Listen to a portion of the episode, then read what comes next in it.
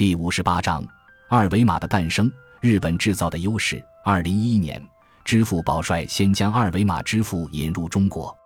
短短几年，基于二维码技术的手机支付迅速融入中国人的日常。扫一扫不仅成为人们的口头禅，也成为当下数字经济时代深具标志性的话语。如今，虽然二维码支付已经飞入寻常百姓家，但很少人知道，最初的二维码是一九九四年日本电装公司的一名技术人员发明的，其原本的用途是与手机支付毫无关联的汽车制造领域。而讲述二维码的前世今生，还需从丰田汽车公司的看板管理提起。从一方小小二维码诞生的过程，我们可以一窥日本制造的特点和优势。也能看出今天日本面对数字经济挑战时的特征。看板管理的发明和普及，总部位于日本爱知县的电装公司，现在是一家世界知名、拥有近十七万名全球员工的大型汽车零部件制造商，在世界各地设立的研发、生产及经营据点总数超过二百个。如果将时间倒流到一九四九年。彼时的电装只是丰田汽车公司内部的一个业务部门。同年的十二月十六日，电装正式从丰田汽车剥离独立。尽管在行政上与丰田汽车已是两个不同的并列个体，但在商业上彼此之间却始终保持着千丝万缕的联系。当时，丰田汽车公司正在实践中不断孕育更加先进的管理经验和生产模式，其中。时任副社长的大野奈一在赴美国考察时，便从超市货物管理中受到启发，开创了著名的看板管理。所谓的看板管理，就是丰田汽车根据实际或者预测的订单数量，将生产指令直接下达至制造流水线的最后环节，然后从最后环节开始倒推，将本环节所需的配件数量推送至各自前到环节的有关部门。在生产信息上形成从最后的装配工序逐次向前追溯的流程，工厂按照这种信息流程进行生产，可以促使每个环节的各个部门只在必要的时间以必要的配件生产必要的部件数量，从而大大降低了库存，也有利于优化人力配置。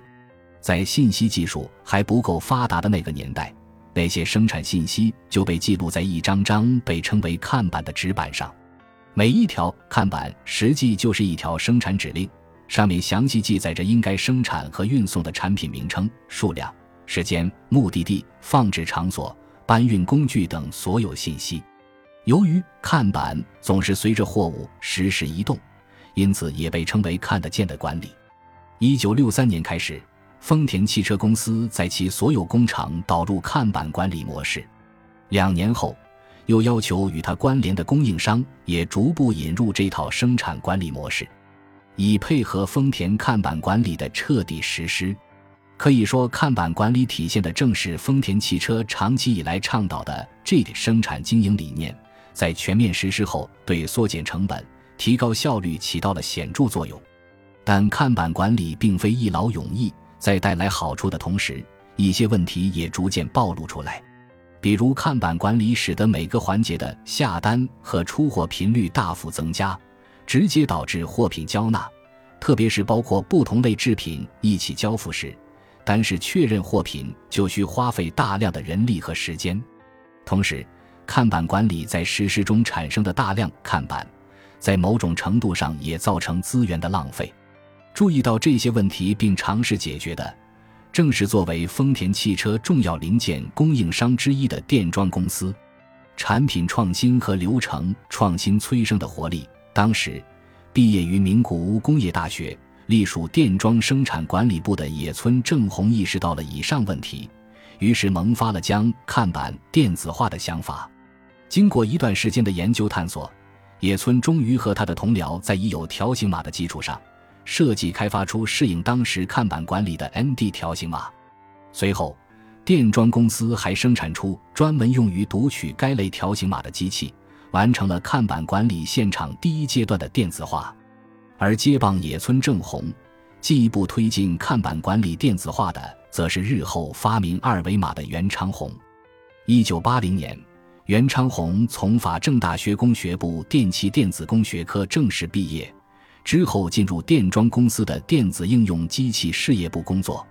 身为技术人员的袁昌宏，有一天接到电装旗下西北工厂一名工作人员的电话，向他抱怨条形码读取器经常读取失误的问题，希望技术部门能够改善这个情况。为真正了解问题，袁昌宏深入工厂调研，发现伴随全球分工深化和日本经济的高速增长，公司的制造规模不断扩大。一九七七年以来，采用的 ND 条形码日显局限。已难以适应膨胀式增长的信息管理需求，为了将更多的信息记载到看板中，只能不断增加条形码的长度，直接导致在有限面积的看板里，条形码以外的文字信息被印刷的越来越小，给作业人员带来了识别上的困难。此外，由于传统读码器只能读取一定位数的条码。也意味着，通过延长条形码长度以增加信息记载量的方法仅为权宜之计。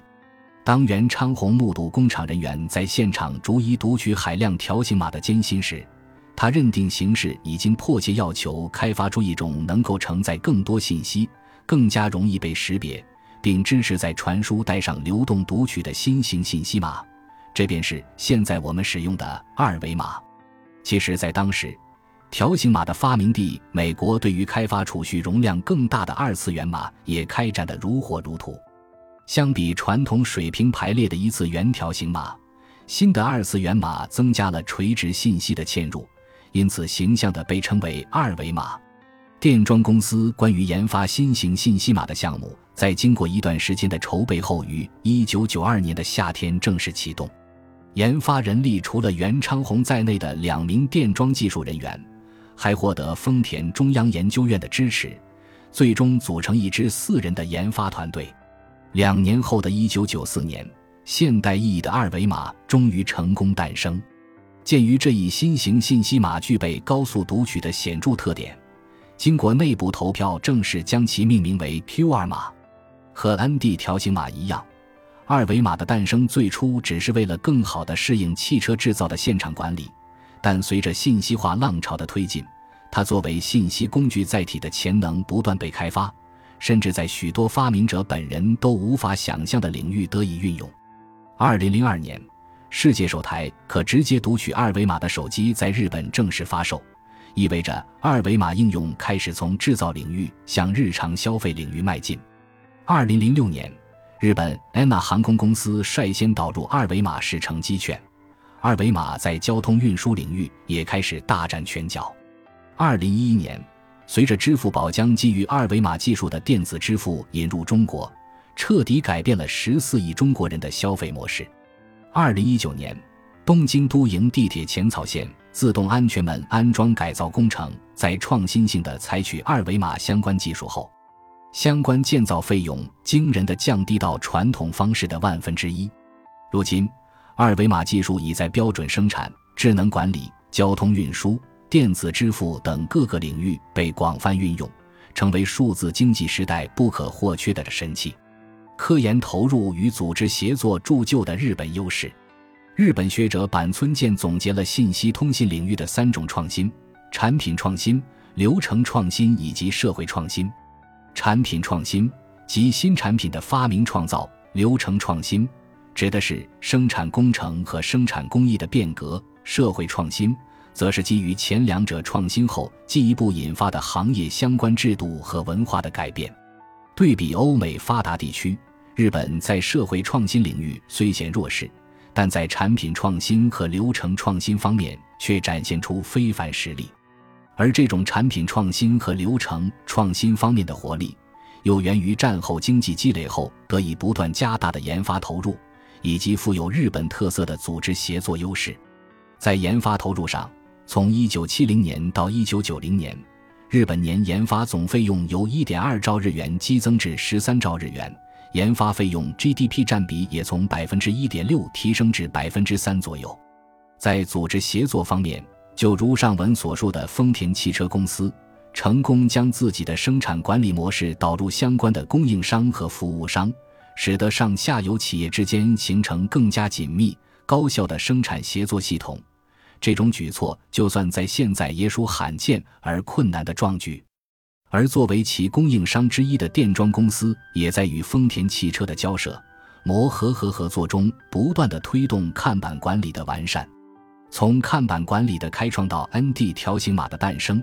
再到二维码的发明，可谓生动地呈现了日本制造的组织优势，那就是不同企业、不同部门之间在组织上的亲密协作，对制造现场的密切关注、深入洞察和持续改进。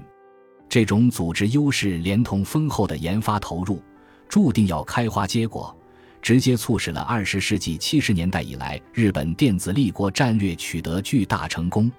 一九七三年，夏普公司推出世界首台使用液晶显示屏的计算器。一九八三年，日本精工发布第一台使用两英寸 TFT LCD 液晶屏的彩色电视。其后。日本企业又率先研制出3.2英寸到14英寸大小的 TFT LCD 液晶屏，将液晶显示大规模的使用到手机、电视、电脑等产品制造中。到了1990年，日本企业在当时 IT 制造最具代表性的液晶面板领域的世界份额一度达到了惊人的95%以上，而整体半导体产业的世界份额也达到全球的一半。从生产技术上看，一块 TFT LCD 面板的制造大致可分为薄膜电晶体制造、液晶面板制造以及模组组装三大部分，每个部分又分成多个步骤，需要用到曝光、真空、蚀刻等各种先端设备，整个流程下来多达三百道的工序。鉴于每种制品所搭载使用面板的规格和技术要求不尽相同，要成功生产出一块液晶面板。在使得这块面板完美的融入一件特定的商品，就需要产业链上下游各级供应商、制造商、销售商之间，以及不同企业自己内部进行无数次不厌其烦的沟通、摩擦和匹配。而这正是日本制造相较于当时欧美企业的组织协作优势。与条形码的发展史类似，虽然首先发现液晶材料的是欧洲，率先研发出液晶显示器的是美国。但真正对液晶显示进一步研发、改良和推动其大规模商业化的却是日本。理解日本制造的这些特点和优势，不仅对于分析日本在早期电子战略上取得的成功不可或缺，也对于读懂当下日本为何在新一波数字化浪潮中相对滞后至关重要。